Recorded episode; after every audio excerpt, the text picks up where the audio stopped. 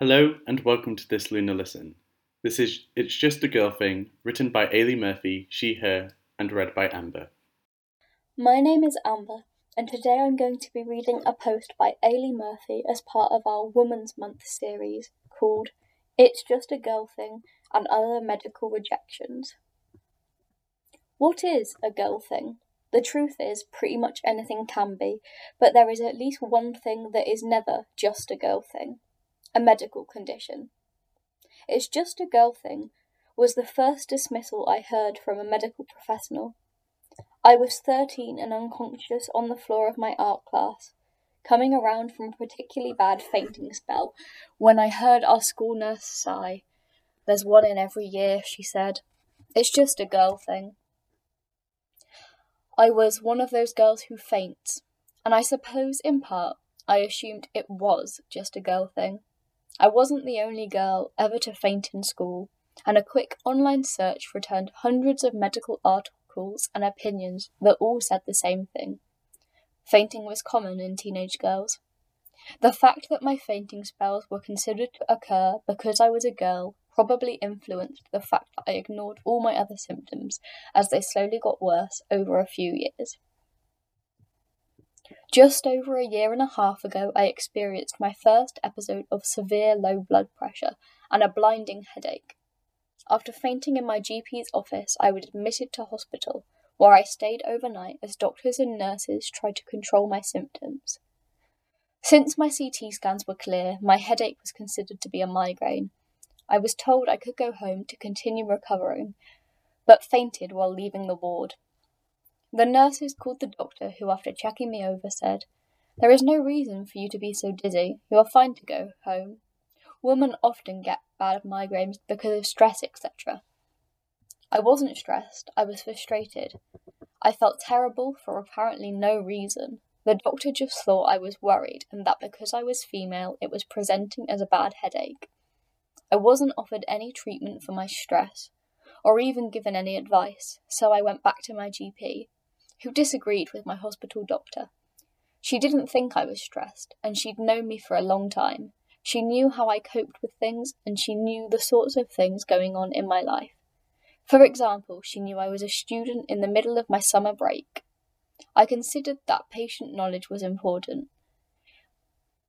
My hospital doctor didn't know me well enough and maybe just made a snap judgment because I was female even though she was also female. Perhaps in the bustle of her day, she simply saw an otherwise healthy 20 year old and made an assumption.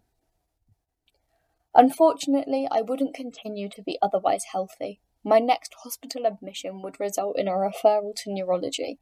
The consultant, whom, despite the fact I had been admitted to hospital with severe symptoms three times by then, pretty much thought the same. Stressed out female student. He prescribed me amitriptyline, a medication that can be used for many things, one of which is preventing migraines, another of which is an antidepressant, which is why he chose that one. That was all the neurology care I received. I have now been admitted to hospital with severe symptoms seven times, and headaches and dizziness are part of my everyday life. I am so lucky to have a wonderful GP who has tried four different preventative medications and has also tried to get to the bottom of my low pressure, blood pressure and fainting spells by referring me to cardiology. Because of the coronavirus pandemic, I have never actually met my cardiology consultant. However, the nurses there who have ran my tests have been wonderful, and the consultant has been ordering other tests to get to the bottom of the abnormalities that have been found. To me, never having met this doctor doesn't matter. The tests he has ordered has shown me that actually, I wasn't fainting because I was a girl. I was fainting because my heart rate and blood pressure rise and fall quickly, and my consultant and GP are still working out why. Despite making progress from it being from being the girl who faints, I am still met with skepticism this summer, just before I began seeing cardiology, I was sent to A&E with severe pain in my left side and heightened, dizzy- heightened dizziness and nausea. A&E can sometimes be called a trauma department, a name which I think serves fittingly to my experience that night. When I learned how traumatic trying to be taken seriously and getting medical help being a girl can be. When you add in somebody who looks and can be anxious, you have a recipe for disaster from the get go. They didn't want anything to do with me. A nurse called me and marched me through the corridor. I could hardly keep up with her. I was left unsure of where to go, almost unconscious. Finally, somebody asked if I was okay and found out where I was supposed to be.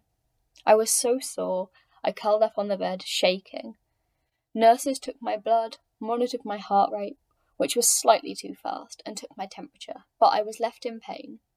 Because of the pandemic, my mum couldn't come through with me, and I was worried about explaining everything well enough without her when I was in such a state.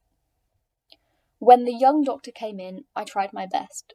At this point, I was sitting but bent over, and she sat next to me asking some questions.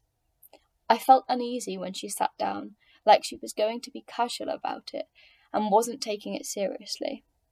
I was proven correct when, after she examined me, she said, So, our brains are a very powerful organ. Sometimes, when anxious girls think they have or feel pain, even though it is there to the patient, there isn't actually anything there. If I looked for something wrong in your stomach, I wouldn't find anything. I was insulted. I, study, I study psychology and know about the links between the brain and other parts of the nervous system and the physiological experiences that occur in the body.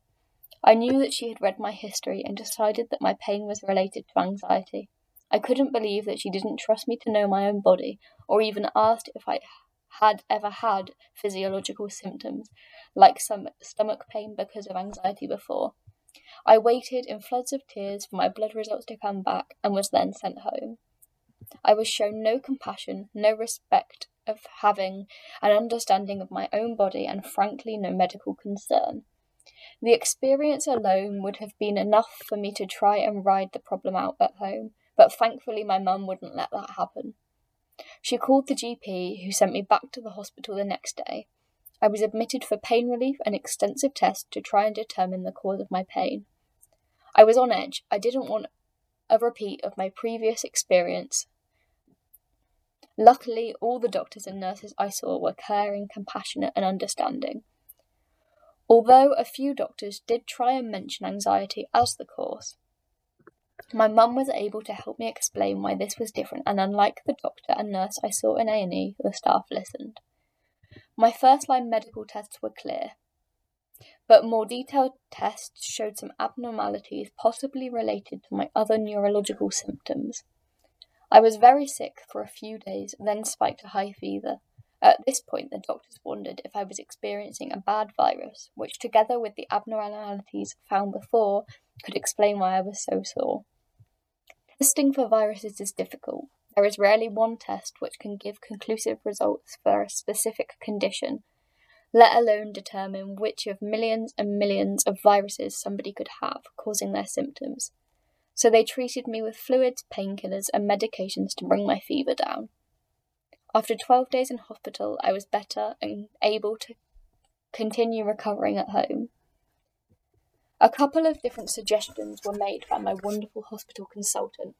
Perhaps a virus that wasn't tested for, or the problem related to my headaches and fainting spells. Either way, there was something wrong. I was lucky. Without my mum, I would have been very ill at home, and the effects of dehydration and poor pain management could have been dangerous. But not every young girl in pain who is dismissed by medical professionals will have a supportive parent or guardian to fight their corner, or the ability to do that themselves. How many serious illnesses could or have been missed? Females get ill and can experience some debilitating conditions and symptoms that are valid and deserve to be taken seriously by the medical community. Somebody dismissed by doctors time and time again as experiencing symptoms because of their gender will be less likely to seek medical help in a time where they really need it. So please, if you are a medical professional with a patient in pain, be compassionate. There may not be a physiological cause that you can find for the pain, but don't let that be your immediate response. And if you identify as female and are being dismissed by a medical professional, my message to you is to shout. You know your body better than anybody, and no doctor, surgeon, or consultant has the right to tell you differently. Speak up for yourself. You shouldn't be afraid in the medical environment to do that. At the moment, I remain undiagnosed and unsure which, if any, of the symptoms I experience daily or have experienced severely are related. I'm lucky to have a GP who wants to help me and has helped to reassure me that whatever these medical condition or conditions are, they are valid, they matter, and they are not just a girl thing. Thank you for listening to this Luna Listen. You can find other recorded blog posts on our Spotify or Apple Music. You can check out all the other fab work we do on our Facebook, our Twitter at The Luna Project, our Instagram at The Luna Project UK, and our website www.thelunaproject.org.uk.